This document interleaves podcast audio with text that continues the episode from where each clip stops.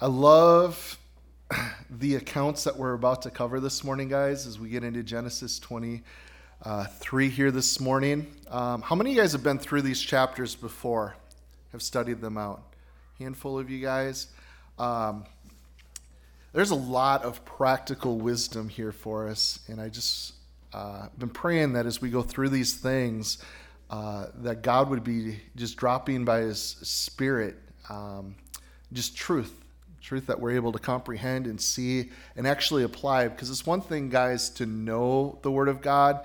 It's a whole nother thing to know what to do with that knowledge of the Word. How do we actually live that out? And that's where we really need to be praying, like God. We know your Word; it's relevant, okay and how does it actually apply today to what I'm going through? And there's there's much uh, insight that we have in these few chapters this morning. So let's start off right here in chapter 23. We read that Sarah lived 127 years, and there were the years of her life uh, of Sarah there. So the Bible um, mentions a lot of people's life and different genealogies and when they died. Sarah's the only woman that's mentioned her death in all of the Bible. And as we've considered her and looked into her life, she is a godly woman, a very special uh, woman here. So Sarah died, we're told, in Kiriath Arba, which is Hebron in the land of Canaan. And Abraham came to mourn for Sarah and to weep for her. I think if we consider Abraham's test just a couple chapters back, you remember chapter 22, he was to sacrifice his son, okay? Um, that was difficult. But I think how much more difficult is it to lose a, compa- a lifelong companion here, uh, greater challenge. It would have been heartbreaking to lose a child, but Abraham would have been able to go home, right? Into the arms of his loving wife and share that burden, that grief with her. But here, he's lost his wife.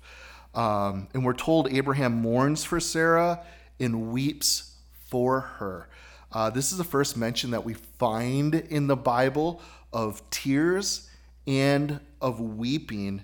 Okay, so weeping, there could have been a lot up to this point. Okay, what have we seen so far? The fall. Do you think Adam and Eve shed a few tears that day when they said, absolutely? You think about the flood, the judgment that came. Lots of people were probably weeping over that. What took place at the Tower of Babel, okay? All those accounts we were given, but we don't read of them weeping, mourning over the, those things. God waits to this point to show a man of faith, okay, with the loss of his godly wife, okay, the clutches of death, to bring out uh, the reality of mourning and weeping, this experience.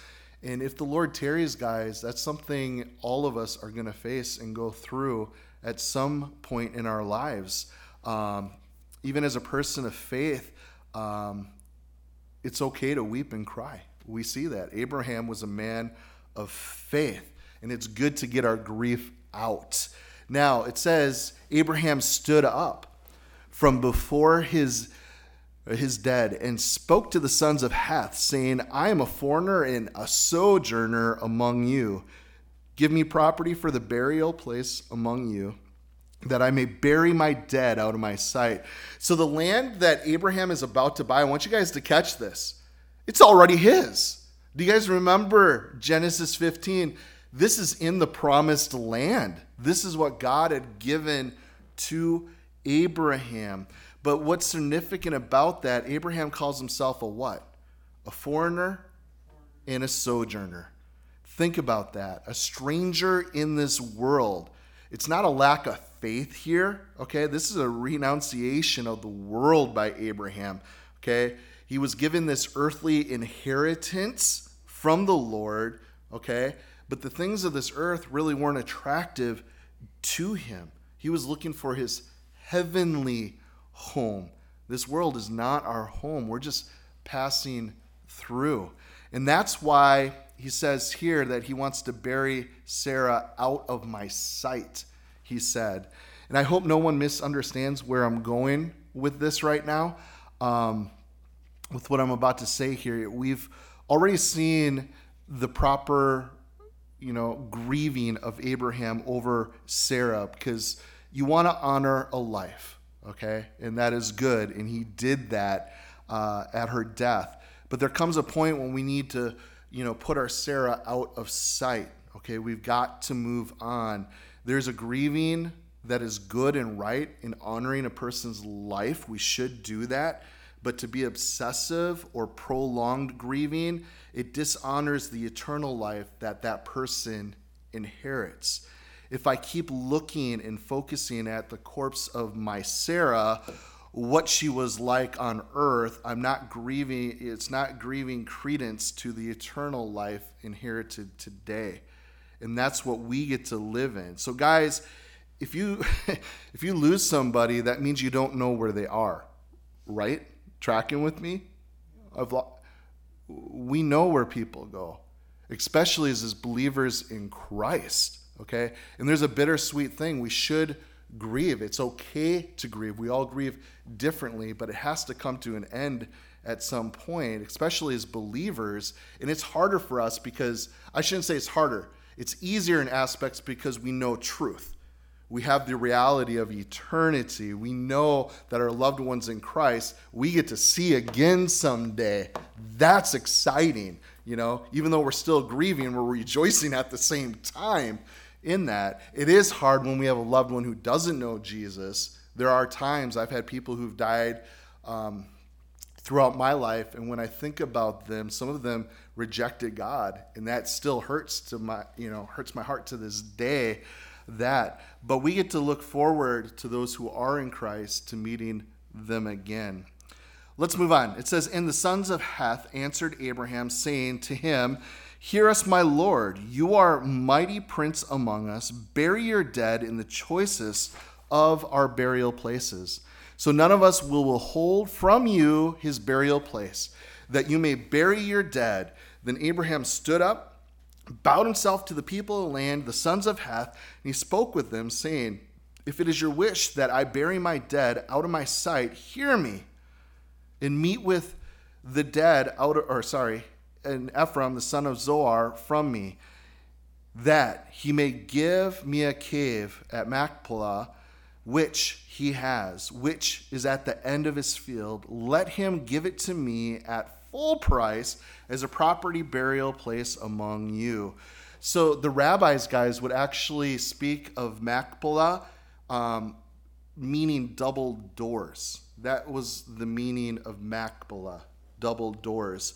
So literally, two entrances were in this cave. And I look at that as one being a literal and another being a spiritual. Some of you guys know Alexander Maclaren. He said, Death is but a passage it's only a vegetable. The grave has a door on its inner side. And I like that, guys. So the door of death also has a door to eternity. For us who are in Christ, we don't really die, do we? Okay? This body may perish away, but in that moment, we're with God in heaven. Okay? Perfected body, whole. We're just passing on. Look at verse 10 here. Now, Ephron dwelt among the sons of Heth. And Ephron the Hittite answered Abraham in the presence of the sons of Heth, all who entered the gate of his city, saying, No, my lord, hear me. I give you the field and the cave that is in it. I give it to you in the presence of the sons of my people. I give it to you. Bury your dead. So understand, guys, this is that oriental mindset Okay, if from there in the Middle Eastern merchants, they like to haggle, right? That's what they do, and that's what's going on here. So he wasn't about giving anybody uh, something for free. This was just the customary start to negotiations, right? So somebody offers it for free, then you come back with a price, and that's what we see here. Then Abram bowed himself down before the people of the land and he spoke to Ephron in the hearing of the people of the land, saying, If you will give it, please hear me, and I will give you money for the field. Take it from me, and I will bury my dead there. And Ephron answered Abraham, saying to him, My Lord, listen to me. The land is worth 400 shekels of silver. What is it that between me and you? So bury your dead. So it's probably you know, the 400 shekels is probably on the uh, high end. They were thinking they were going to haggle down from that point. But catch what Abraham says. Abraham listened to Ephron, and Abraham weighed out the silver of Ephron, which he had named in the hearing of the sons of Heth, 400 shekels of silver, currency of the merchants. So Ephron expected here Abraham to do some of this haggling over the asking price. But I think there's a lesson here for you and I. Don't we always want the best deal? Yeah, we want the best deal. Don't be a cheapskate as a Christian. Okay? People are worth their wage. Whatever's fair, pay them. Okay? Um, verse 17. So the field of Ephron, which was at Machpelah, which was before Mamre, the field and the cave which was in it, and all the trees that were in the field, which were within all the surrounding borders, were deeded to Abraham as a possession in the presence of the sons of Heth, before all who went in the gate of the city, or his city. And after this, Abraham buried Sarah his wife in the cave of Machpelah before Mamre, that is Hebron, in the land of Canaan. So the field and the cave that is in it were deeded to Abraham by the son of Heth, the property for a burial place. So not only was Sarah buried in this cave in Machpelah, guys, but this is where Abraham would be buried Isaac, Rebekah, Leah. So it's a family burial site here. Now, Genesis 24. This is going to be fun because it's very intriguing and a very exciting chapter um, and not because it tells uh, you know a really cool romance story, but because it has some implications that we need to catch as believers. You guys know that in the Bible, the New Testament often will go and take accounts of the Old Testament and pull them out as allegories. It's historical, the things really happened, but there is a spiritual picture, something much bigger than the story itself and they'll pull out those spiritual truths and use these as examples, allegorically speaking. So let's take a look at this one. It says, Now Abraham was old, well advanced in age, and the Lord had blessed Abraham in all things. So Abraham said to the oldest servant of his house, who ruled over all that he had, Please, put your hand under my thigh. So this was a customary thing of taking an oath. That's what's going on here. And he says, I will make you swear by the Lord, the God of heaven, the God of the earth, that you will not take a wife for my son from the daughter of the Canaanites, among whom I dwell, but you shall go to my country and to my family and take a wife for my son Isaac. So it would have been to Abraham's benefit to marry or have his son marry someone of the land, another Canaanite, because hey, we can make some allegiances, you know, we'll have friendship, we can work together. But he couldn't bear the thought of Isaac being wedded to an idolatrous Canaanite. Okay, he wanted a believer, let's say. And the servant said to him, Perhaps the woman will not be willing to follow me to this land. Must I take your son back to the land from which he came? But Abraham said, Beware that you do not take my son back there. The Lord God of heaven, who took me from my father's house and from the land of my family, and who spoke to me and swore to me, saying, To your descendants, I will give you this land, he will send his angel before you, and you shall take a wife from my or for my son from there. And if a woman is not willing to follow you, then you will be released from your oath. Only do not take my son back there. So Abraham didn't want to risk Isaac getting entangled there in Haran, okay? Um, and miss out on what God had promised. Okay, and we want the same for our kids, don't we? Yeah. don't go back there to that old life, to the world. Man, walk in the promises of God. okay? Set your sights, be moving forward in those things. So Eliezer here had the challenge of finding Isaac a wife who was not, will, you know, who was willing just really to walk by faith. That's you're not going to see the man. You guys see what's going on here? You're not going to get to see the husband to be Isaac, we're just going to ask you to come by faith. That's what's shaken out here. Now look at verse 9. So the servant put his hand under the thigh of Abraham, his master, and swore to him concerning this matter. Then the servant took ten of his master's camels and departed, for all his master's goods were under his hand. So this is what he would use to entice the bride to be. He was allowed to give away his master's blessings. So hopefully you're beginning to see the allegorical nature of this story, guys. You guys remember chapter 24 is on the heels of what we saw in chapter 22, where Abraham offered Isaac as a sacrifice. So the episode was very prophetic of what was yet future, okay? Because at that exact same spot, 2,000 years later, God the Father would offer his only begotten Son, Jesus. But the allegory doesn't end with chapter 22. Here we have Abraham. He sends out his servant to find a bride for his son. And though the servant goes unnamed in this story, we know from chapter 15, verse 2, it's Eliezer. Now, Eliezer, what does his name mean? Comforter. Think about this for a second, guys. Because the New Testament story, after Jesus sacrificed, okay, and ascended to the Father, the Holy Spirit came, and he's referred to as our comforter, isn't he? So he sent he sent by the Father to find a bride for his son.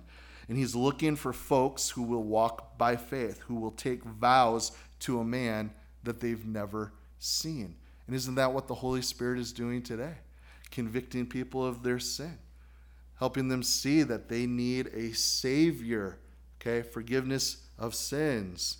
That there is a groom there who wants them as a bride. Do you not know that your maker is your husband? Think about that. We think about this whole, you know, Jesus being our our groom and we are his bride. It's a beautiful picture. And that's the picture that's being drawn out here from this passage in Genesis 24. And how does the Holy Spirit entice us? Well, I'm glad you guys asked. Let me share with you guys. Um, Eliezer wooed this young woman, didn't he? Look at all that my master has. Look at all these goodies that my master has for you. Do you guys know the Apostle Paul, when he began to um, write his letter to the Ephesians, told them, the believers there, you guys in Christ, You know, though you haven't seen Jesus, you Gentiles, okay, you've put your faith in him. You've said yes to him. And because of that, you are given all the spiritual blessings are in the heavenly places. Okay? There is much. We can talk about all the benefits that we have as believers in Christ, and there are many. And that's hard because I look at it, we should just repent and turn to God because He's our creator. I mean, that's kind of like bottom line. But there's so much more, isn't there? We have so many benefits and blessings. And those are some of the things we share with people when we're sharing the good news. And those are things that the Holy Spirit bring to life. Because so many people, they are weighed down, they're condemned, they're in their guilt and their shame of their shortcomings, their sin. And the Holy Spirit comes and says, You can be forgiven of that. You can have a second chance. Your slate can be clean. And not just that, you can have eternal life with your Creator for all time in heaven. It's just so good. And that's really what is going on here. So let's take a look at verse 10 because it continues on and it tells us And he arose and went to Mesopotamia, the city of Nahor, and he made his camels kneel down outside the city by the well of water at evening time, the time when women would go out to draw water. So, what Eliezer here does next, okay, he's asking for supernatural guidance. So he plots out this scenario and asks God to cooperate. He says, O Lord God of my master Abraham, please give me success this day and show me kindness or kindness to my master Abraham. Behold, I stand here at a well of water, and the daughters of men of the city are coming out to draw water.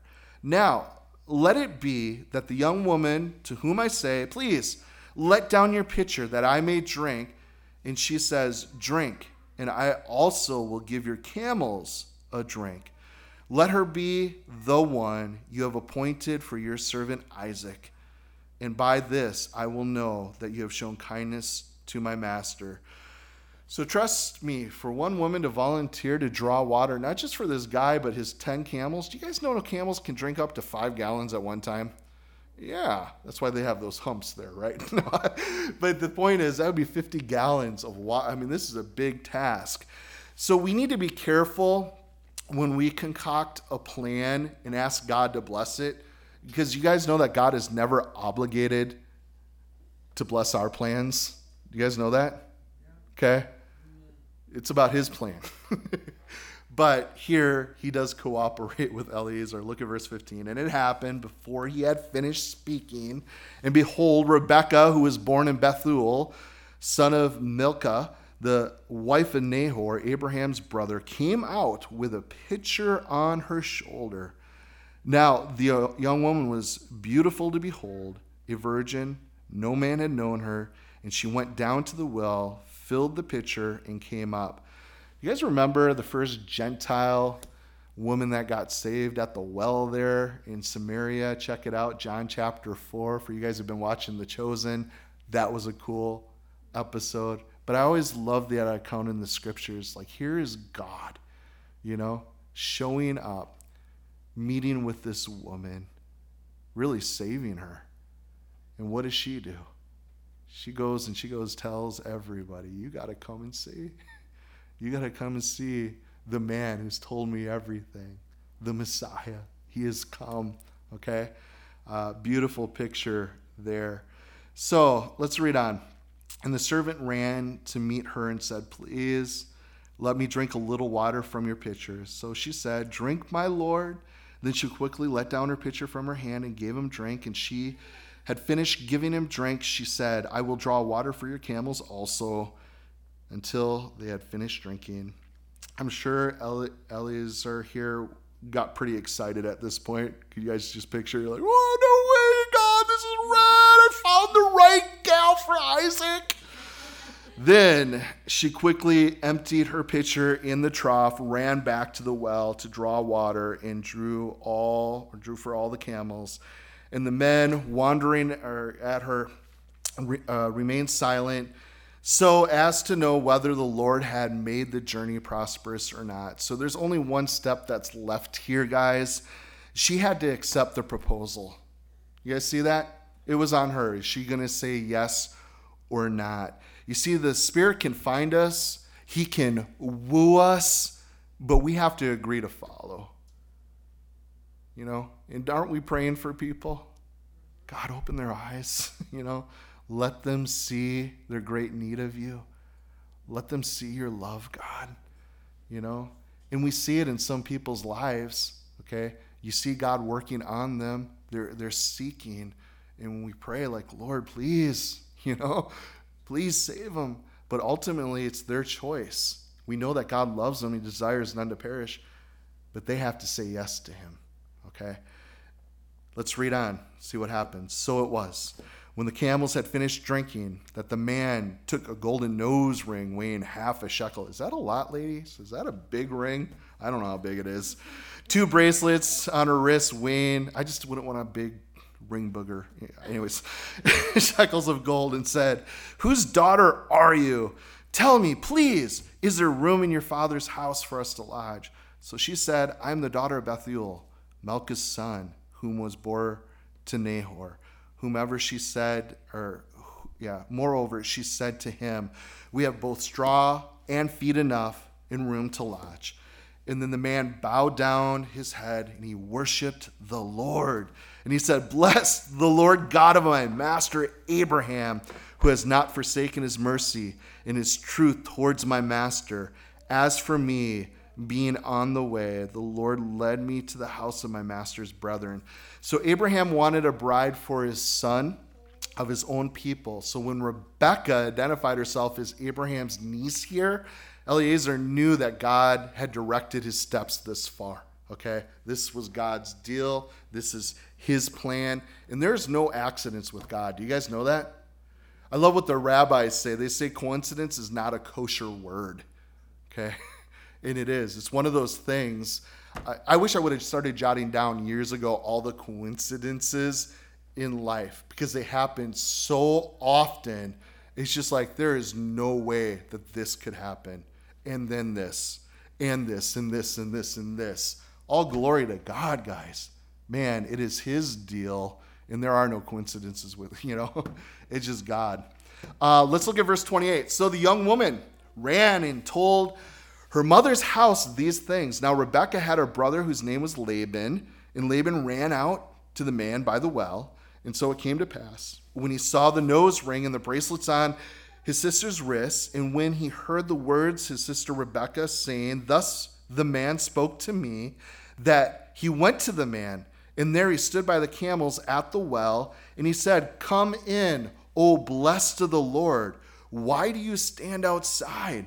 For I have prepared the house and a place for the camels. Then the man came to the house, and he unloaded the camels, and they provided straw and feed for the camels, and water to wash his feet and the feet of the men who were with him. Food was set before him to eat, but he said, I will not eat until I have told you about the about my errand. And he said, Speak on. So he said, I am Abraham's servant. So Eliezer here goes to talk about God's blessing upon his master Abraham, the miraculous birth of Isaac, the promised covenant, right? The journey that he was sent on to go find a wife now for Isaac to, you know, eh, yeah, the whole proposal to confirm the will of God. And that brings us to verse 49 here that tells us this. Now, if you deal kindly and truly with my master, tell me. And if not, tell me that I may turn to the right or to the left. So, in other words, will you or won't you give Rebecca to be married to Isaac? So, in essence, here, Eliezer is saying, God, He supernaturally guided me here. He arranged this miraculous meeting. He has put this all together, but you still have to decide.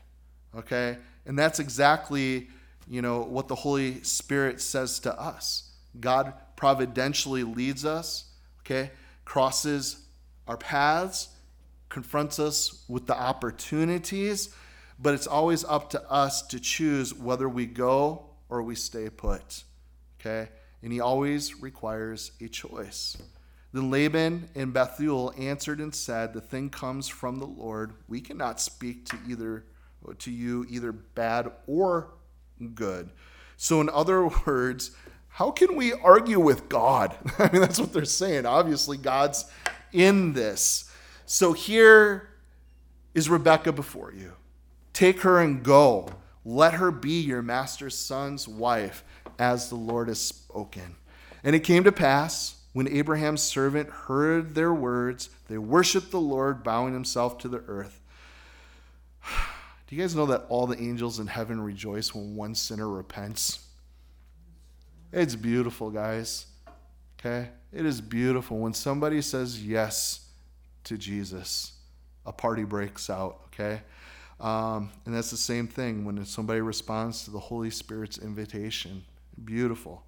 Then the servant brought out jewelry of silver, jewelry of gold, and clothing, and gave them to Rebekah. He also gave precious things to her uh, brother and to her mother. And he and the men who were with him ate and they drank and they stayed the night. Then they arose in the morning and said, Send me away to my master but her brother and her mother said, Hell, let the young woman stay a few days, okay? At least 10, and then she may go. They sound kind of like the man who wanted to follow Jesus, but he had to go home first and bury his father. You guys remember that story? That's what this is sounding like here. Well, the Spirit says the same thing. The offer is now, okay? Not tomorrow. Today is the day of salvation. Okay, how many have we known that we've been praying for? Lord, save them. You see God working in their life, you know, but they keep putting it off another day, another day, to the point where they're no longer even open to spiritual things. They're no longer seeking, asking questions. Okay, the wooing, the excitement about maybe Jesus being the true and living God, the Savior of the world, that has come to pass. Why? Because we need to respond, guys. Today is the day of salvation. Okay? Maybe you're in a place right now, you're seeking, you're being wooed by the Holy Spirit. Say yes. Okay? Jesus is the best, truly. Okay? No, nothing like knowing Him. Okay? Having eternity with Him. Let's move on. And he said, Don't hinder me, since the Lord has prospered my way. Send me away that I may go to my master. So they said, We will call the young woman and ask her personally. And then they called Rebecca and said to her, Will you go with this man? And she said, I will go. No hesitation. I love that. Don't you guys love that? When you're sharing with somebody and they're like, I'm all in. Let's go.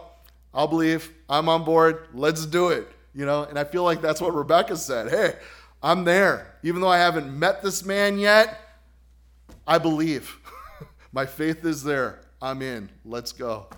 So they sent Rebekah away, their sister, and her nurse, and Abraham's servant, and his men.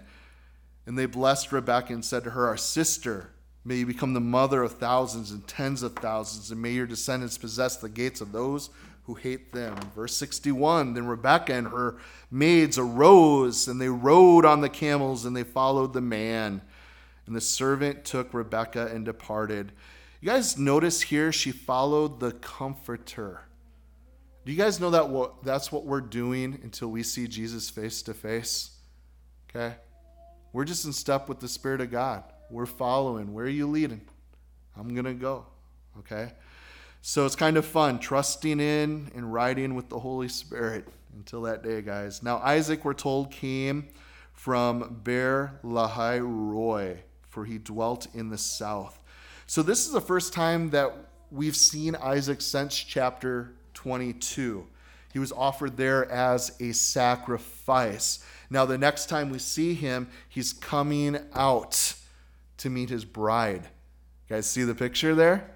Pretty cool. So, what a picture we have of Jesus. After the resurrection, he ascends to the Father. The Holy Spirit is sent to woo him a bride. And the next time we're going to see him is at the rapture of the church okay? And we will be with him forevermore. Pretty exciting. And Isaac went out to meditate. Catch this. What is he doing? He's meditating in the field um, in the evening, and he lifted his eyes and he looked, and there, camels were coming. So if you're single, I want you to notice a couple lessons here. Isaac didn't go out looking for a bride, did he? Okay? What was he doing here? Okay? He was just meditating on the Lord, and the Comforter brought him a bride. So when Rebecca shows up, he finds Isaac meditating. So, guys, if you're single, you don't have to comb through singles groups to try to figure it out. Who am I going to marry? Just chill out and let God take care of it. I love it. Okay? I was chilling. Everywhere I went, oh, there's Sonny. I'm out street preaching. Oh, you you street preach too? Nice. Hey, I'm going to go to Bible study. Hang out with some brothers. Oh, you're there too. Oh, God's calling me to serve the youth. Oh, you serve the youth everywhere I go. Couldn't get rid of her. God brought her right there. So I knew what was up. Took a little while for her to figure out what was up, but God really did it. Our first date, guys, we decided we are getting married. The first time we actually talked about liking each other. First time, and we even planned the dates. We were going to go street preaching in Madison, Wisconsin because they're very liberal down there. I got spit on a few times. Anyways, they don't like Christians down there, you know? Well, we showed up with the big group who had been going down regularly, and nobody else showed up. It was just her and I. So we're just like, I don't feel comfortable going alone with a sister in Christ all the way to Madison. So let's go get pizza and talk about getting married instead. so that was our first date. Anyways, it is one of those things. Um, as a believer, we want someone who loves the Lord, okay? And some of us, you know, are in a place we came to faith later in life and we're already married. Okay, we talked about that last week. You keep praying for your spouse. Uh, but biggest decision outside of choosing Christ is who you're going to marry. And I want to encourage you guys choose someone that's loving the Lord. Okay? And you don't have to be looking. I know a lot of times we get so, hey, who is it going to be? You know, our eyes aren't on the one that our eyes should be on. And I think if we are really looking to Him, God's just going to make that happen. All right. Um, where are we? And Isaac was out meditating. Oh, then Rebekah lifted up her eyes. I love this. And when she saw Isaac, she dismounted from her camel, and she had said to the uh, servant, Who is this man walking in the field to meet us? And the servant said, It is my master. So she veiled and covered herself, and the servant told Isaac all the things that he had done. And then Isaac brought her into his mother Sarah's tent, and he took Rebekah, and she became his wife, and he loved her. Guys, this is the only second time love is mentioned in the Bible. The first one is between Abraham and his son Isaac, right? A father's love for the son. And the second mention is between a husband and a wife. So Isaac was comforted after his mother's death. Now, chapter 25, Abraham again took a wife, and her name was Keturah. So, Abraham bought a burial plot, right, for Sarah and said, Hey, give me property that I may bury the dead out of my sight. So, the implication here was once Abraham buried Sarah, he moved on with his life. So, here's some proof that he's not a grieving widower forever. Again, grieving is okay but it needs to come to an end. Okay? Life still goes on, and God wants us to move on. So he starts a second life here, and we're told she bore him Zimran, Jokshan, Medan, Midian, Ishbak, and Shua. So six sons after the age of 100. See, once Abraham got going here, he just kept going. Okay? Um, Jokshan, we're told, begot Sheba and Dedan, and the sons of Dedan were Ashrim, Lechium, and Lumium. And the sons of Midian were Ephah, Epher, uh, Hanash, Abadai, and Elda. And these were the children of Keturah. Now, verse 5, I think, is important. It says, And Abraham gave all that he had to who? To Isaac. You guys remember the inheritance, this promised covenant, is what is important here. Okay? His only son Isaac was still the heir. So none of his other offspring diminished Isaac's inheritance. But Abraham gave gifts to the sons of his concubines, we're told. So he must have had additional children besides Keturah's kids, which Abraham had. And while he was still living, he sent them eastward, away from Isaac his son to the country in the east. Verse 7 the sum of the years of Abraham's life was 175. Then Abraham breathed his last, and he died in a good old age, an old man and full of years, and he was gathered to his people. So here's an inference to afterlife, guys. I love that this is in Genesis. Okay? They didn't drift into oblivion. Okay? They didn't hover over living beings as ghosts. Oh, you guys ever hear that? Oh, it's all good. They're watching over you. No, they're not. Okay? Um, they don't cease to exist. There is an afterlife. It's there. From the first book in the Bible, we are taught this is what happens. Do you guys know eternity, we're told in the scriptures, written in our hearts? You may be an atheist. Maybe you're watching online right now, atheist. You know deep down, life goes on after this life. It's in your heart. God put it there. Do you guys know that? We all know that. We just know something else is after this life. It's in us. So, what is this place? Well, we were told here he was gathered to his people. So, apparently, Old Testament believers had a place that they would gather after this life. The Bible names that place after Abraham. You guys know in Luke 16, Jesus refers to a place called Abraham's bosom, right? Exactly. So after Jesus completed salvation, when we die now, where do we go? Immediately to heaven to be him with him, right? To be absent from the body is to be present with him. We're in heaven with him. Which is exciting. So, verse 9. And the sons of Isaac and Ishmael buried him in the cave of Machpelah, which is before Mamre, in the field of Ephron, the son of Zohar the Hittite, in the field which Abraham purchased from the sons of Heth. There Abraham was buried, and Sarah his wife. And more uh, was buried than Abraham that day, because it seems like Isaac and Ishmael were able to bury the hatchet to bury their dad. And sometimes, saints, okay, we're going to lose a mom, a dad. And I hate when I, you know, there's that sibling infighting when a parent, that doesn't have to happen, especially as us as believers, because it's not about stuff, okay? It's not about getting this or that, okay? It's about loving one another. And, and we're grieving. And we as believers, we get to live in reality, we get to see big picture, okay? Life is so much more than this. okay? They're passing on. We have eternity set before us. So I would want to encourage you guys when that happens, okay? Love.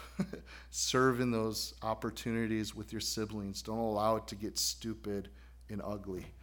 Um, and it came to pass, we're told, after the death of Abraham, that God blessed his son Isaac, and Isaac dwelled in Beer Lahai Roi. Okay, it was by this well, guys, that God appeared to Hagar. You remember that? Okay, um, when she was rejected, the name of the is the well of the living one who sees. Uh, so it's interesting. Okay, um, it's interesting here that Abraham was always building altars too. Did you guys catch that as we've been studying through his life? Every new place he went, what was the first thing he did? He'd build an altar and worship God. I think that is so cool. Well, Isaac majored in digging wells. So Isaac left behind sources of water for others who could be nourished by them. So Abraham worshiped, Isaac watered. So Abraham gave God praise, Isaac helped other people quench their thirst. And both are remembered as men of faith. Check out Hebrews chapter 11. Okay? We need both these attitudes, brothers and sisters. We need to be looking upward in worship, and we also need an outward look to witness to others. Verse 12. Now, this is the genealogy of Ishmael, Abraham's son, whom Hagar the Egyptian, Sarah's maid servant, bore to Abraham. And these are the names of the sons of Ishmael by the names according to their generations. The firstborn, Ishmael, uh, Nebajoth, Kedar, Abiel, Mibsam, Mishma, uh, Duma, Massa, Hadar, Tema, Jetur, Naphish, and Kedemah. So 12 sons in all here. And these were the sons of Ishmael, and they were their names, and their towns, and their settlements, 12 princes according to their nations. And these are the years of Ishmael, 137 years, and he breathed his last and died and was gathered to his people. They dwelt in Havilah, as far as Shur, which is east of Egypt, as you go towards Assyria.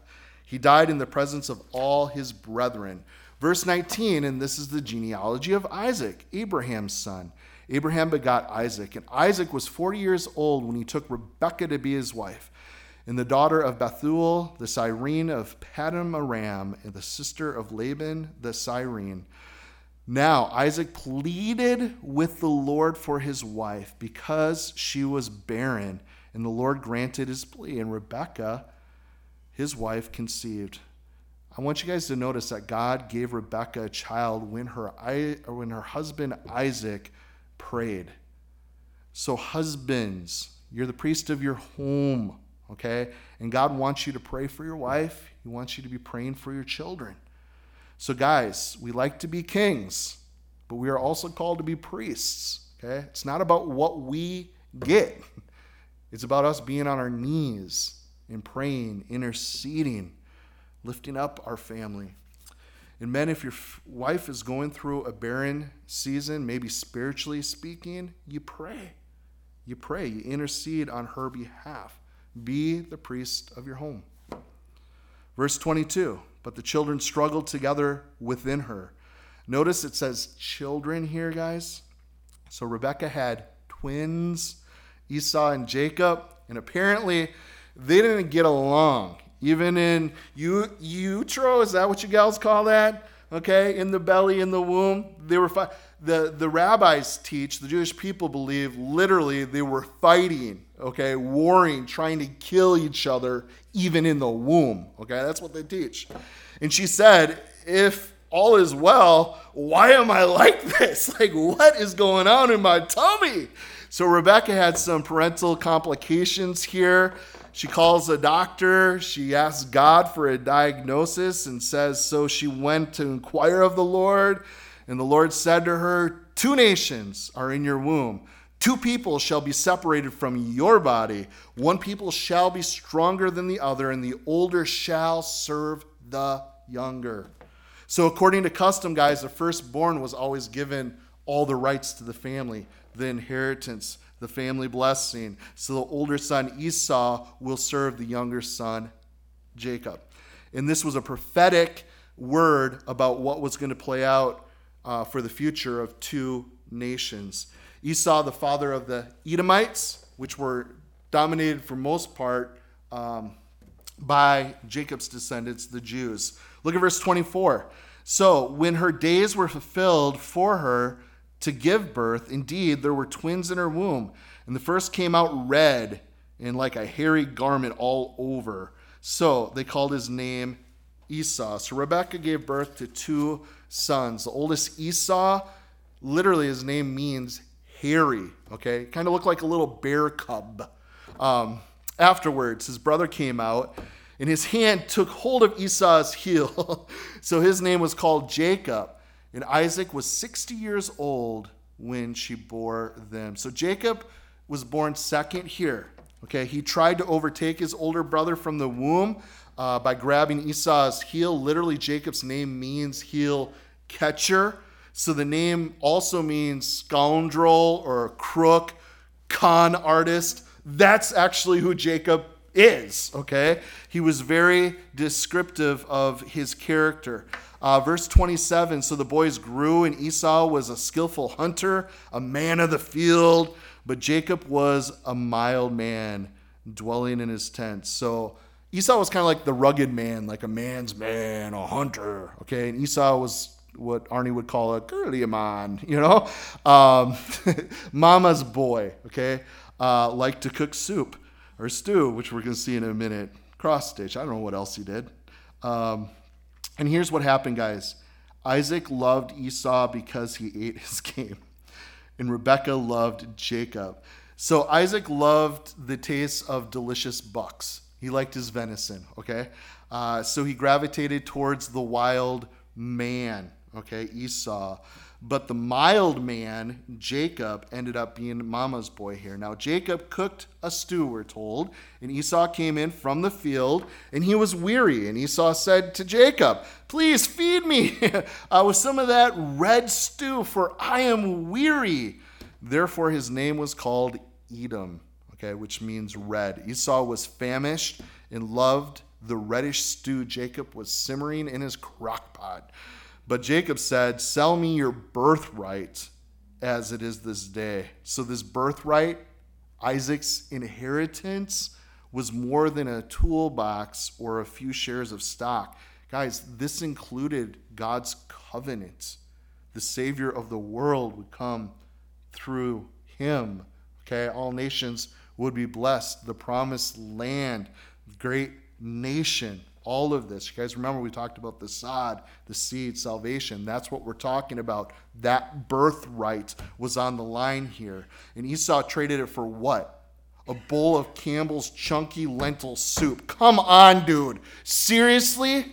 But what does that tell you and I when we think about this? This was Esau's downfall. He cared more about what was physically oriented rather than eternally oriented or spiritually oriented.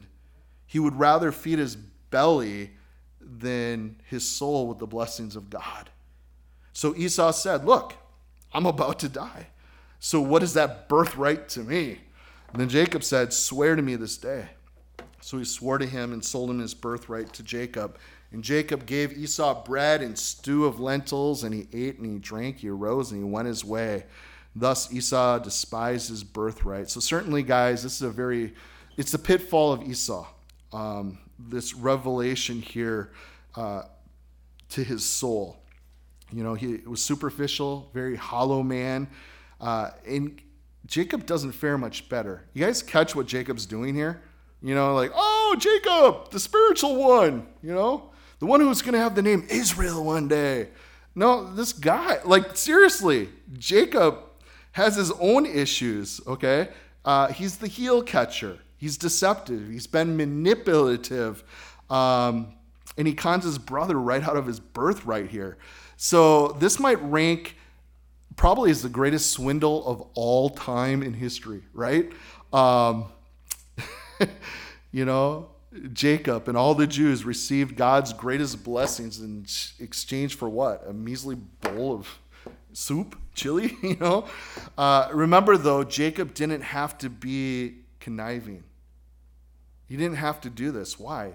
Verse 23, guys, God promised Rebekah the older will serve the younger. So it's God's will, okay? from the beginning for Jacob to inherit that birthright. So he took matters in his own hands. Do you guys know that faith, okay? Through faith and patience, we inherit God's promises.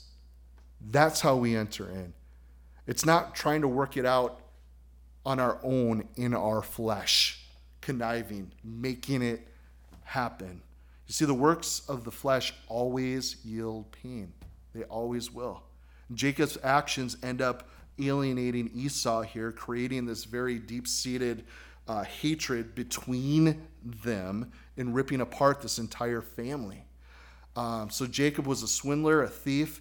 Deception's his middle name. But apparently, God saw within Jacob a desire for spiritual things.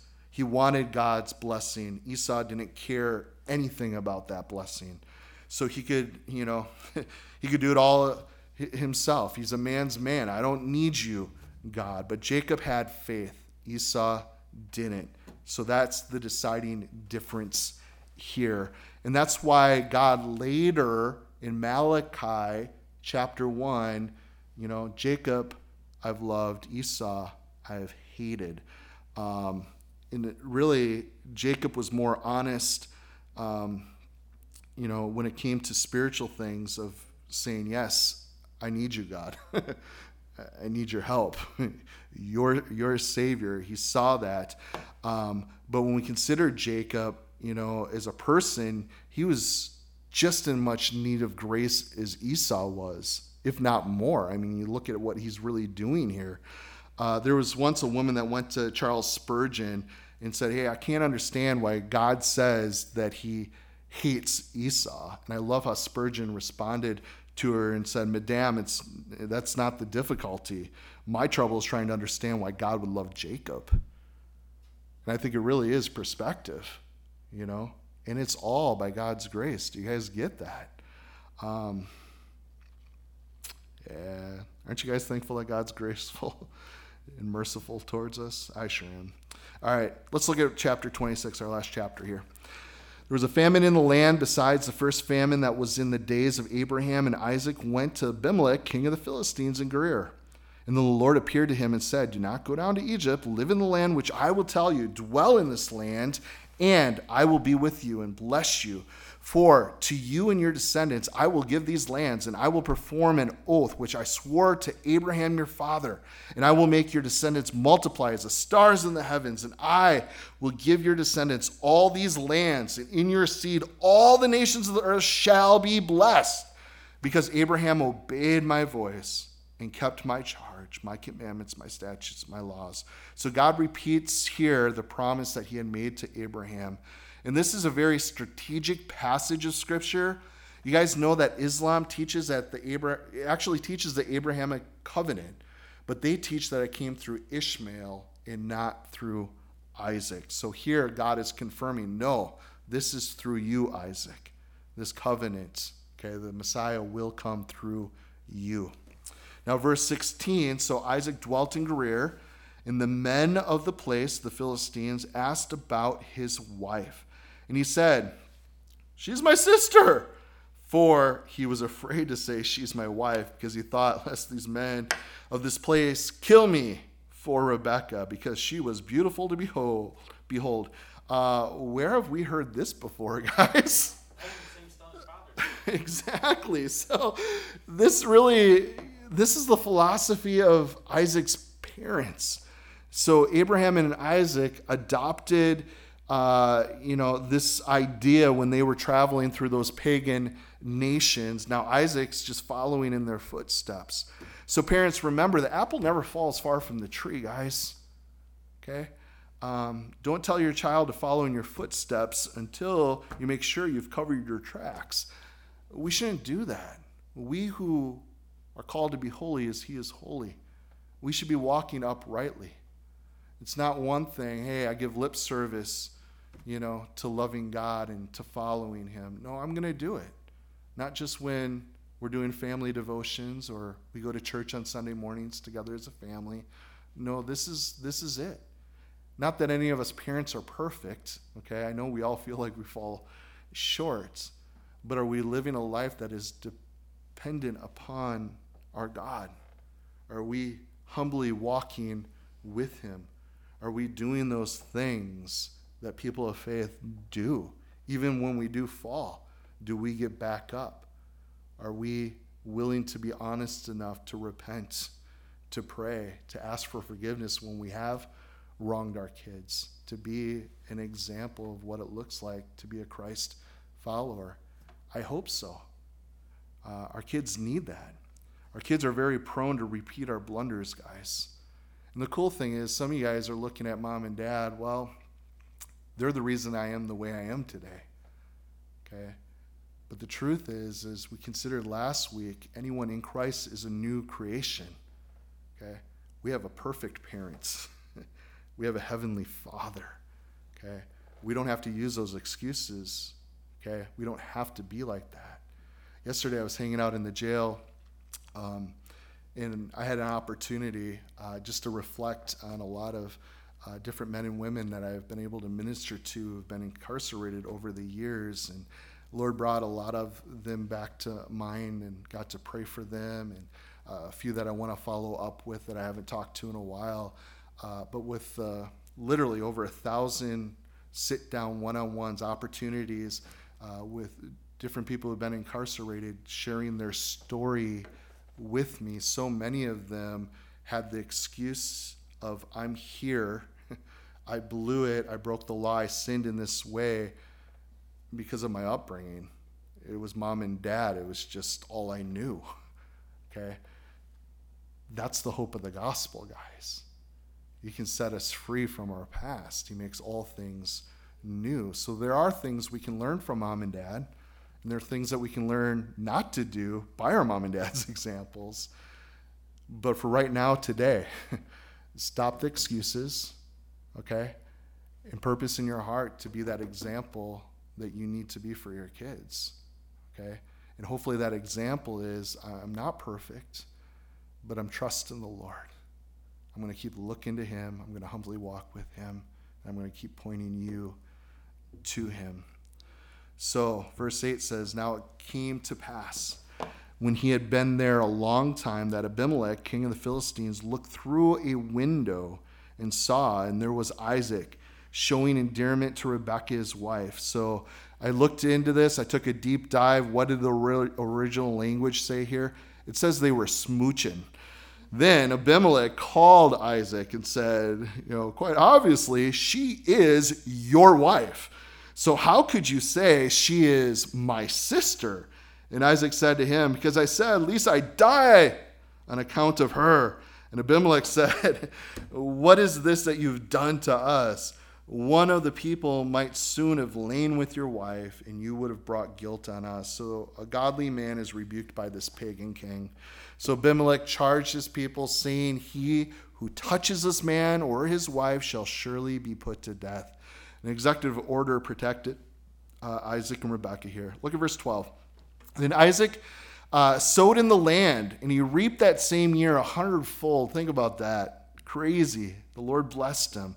Um, and this isn't a blessing Isaac deserved, guys. It came on the heels of this colossal failure for him. But with all God's blessings, guys, you guys know it's just being recipients of his grace. That's all it is. It's nothing we earn. It's not because we're great and worthy. His blessings, guys, it's just because he loves us. It's a gift. Um, I love it. So we trust him, okay? We trust him. We don't get because we're worthy. You're not saved. You don't get to be a kid of the king, okay? Have eternal life because you're something special.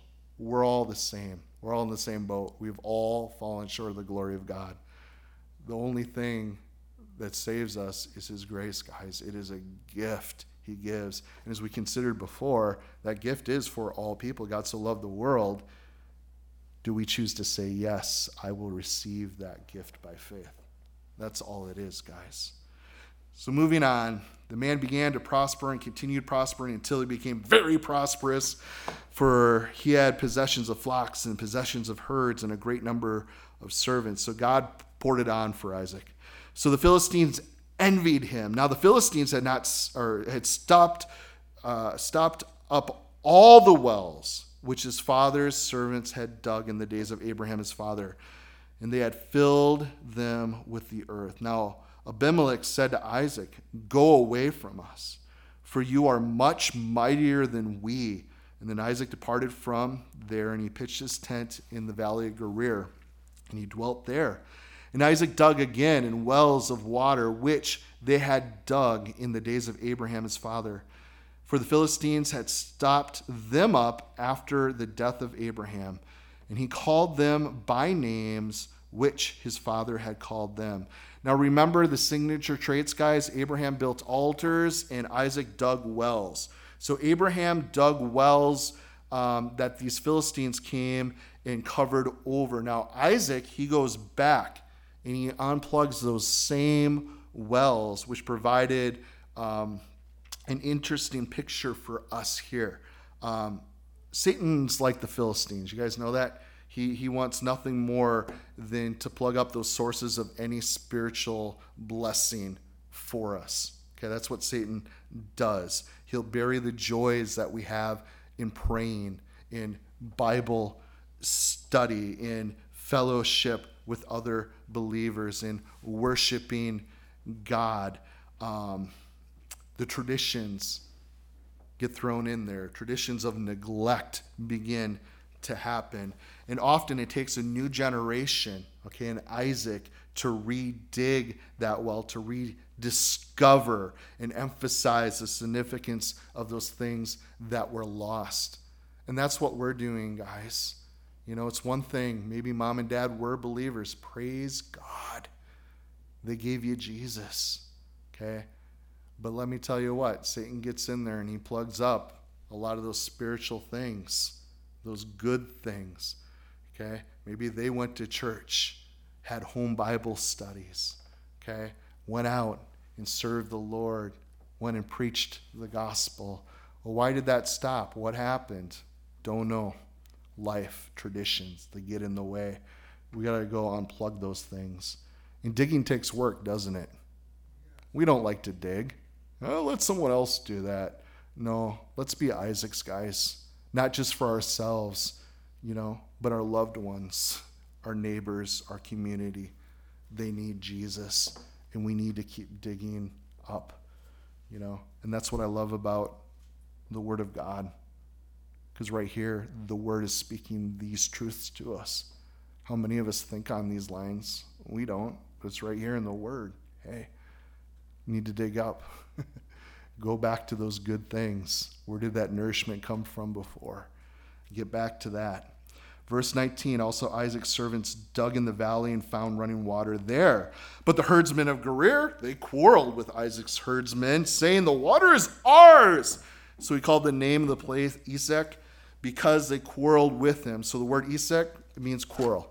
Then they dug another well and they quarreled over that one also. So they called the name Sitnah or hostility. And he moved there and he dug another well, and they did not quarrel over it.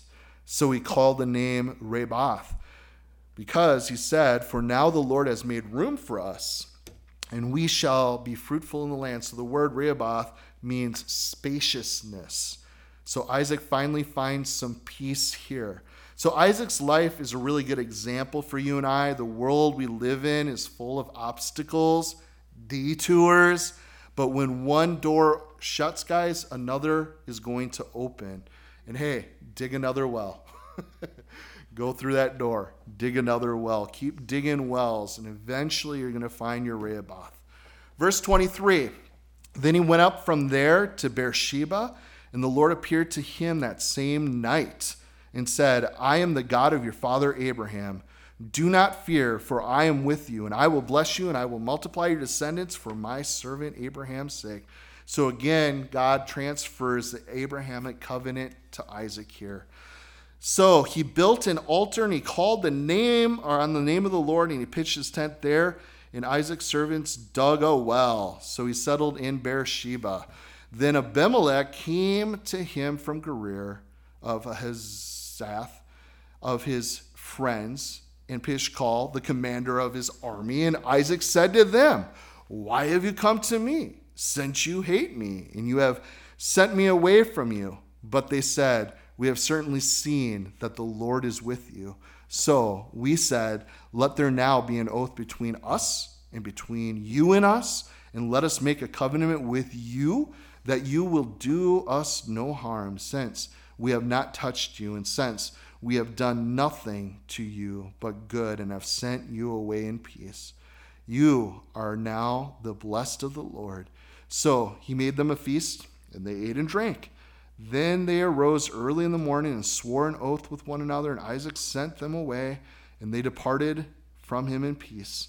And it came to pass that same day that Isaac's servants came and told him about the well which they had dug. And he said, We have found water.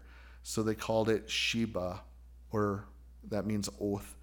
Therefore, the name of the city is Beersheba to this day, so the well of oath. In verse 34, it says, When Esau was 40 years old, he took wives, Judith, the daughter of Beeri the Hittite, and Basemath, the daughter of Elon the Hittite, and they were a grief of the mind of Isaac and Rebekah. Guys, it's another example of Esau's, you know, lack of want of spiritual things here. He married two idolatrous wives, the Canaanites. He married wives that had no love for God um, and must have broken his parents' heart. Okay? Um, so, single brothers and sisters, marry someone that loves Jesus. Make sure they love Jesus and follow him. So important. So, Father, we're thankful for these accounts. Uh, just love how your word is um, so relevant for today still. God, we do pray that you'd give us wisdom. God, we know digging takes a lot of work, but we know that it's well worth it. As we considered last week, we want to be those who are so filled with the Spirit, your Spirit, that there's an overflow, just torrents of living water gushing from our lives, God. Lord, help us not to grow weary in doing good. Help us to keep believing, Lord, looking to you. We thank you so much for the work of your Spirit, the comforter in our lives. God, I know this life does throw us a lot of curveballs, detours, but you're there with us, and we're thankful for that, God. And we want to follow you well, so help us to do so. Pray you bless these, my brothers and sisters, well uh, this day, this week. Help us to keep keeping on with you, Lord. Uh, we want to bring you glory. We want to be trusting you. We know you're trustworthy. That's one thing that we love seeing uh, in your word, and just even as we're moving quickly through generations uh, of people, we see that you keep your promises, that you are faithful. Thank you for that, God. We pray in your name, Jesus. Amen. Amen.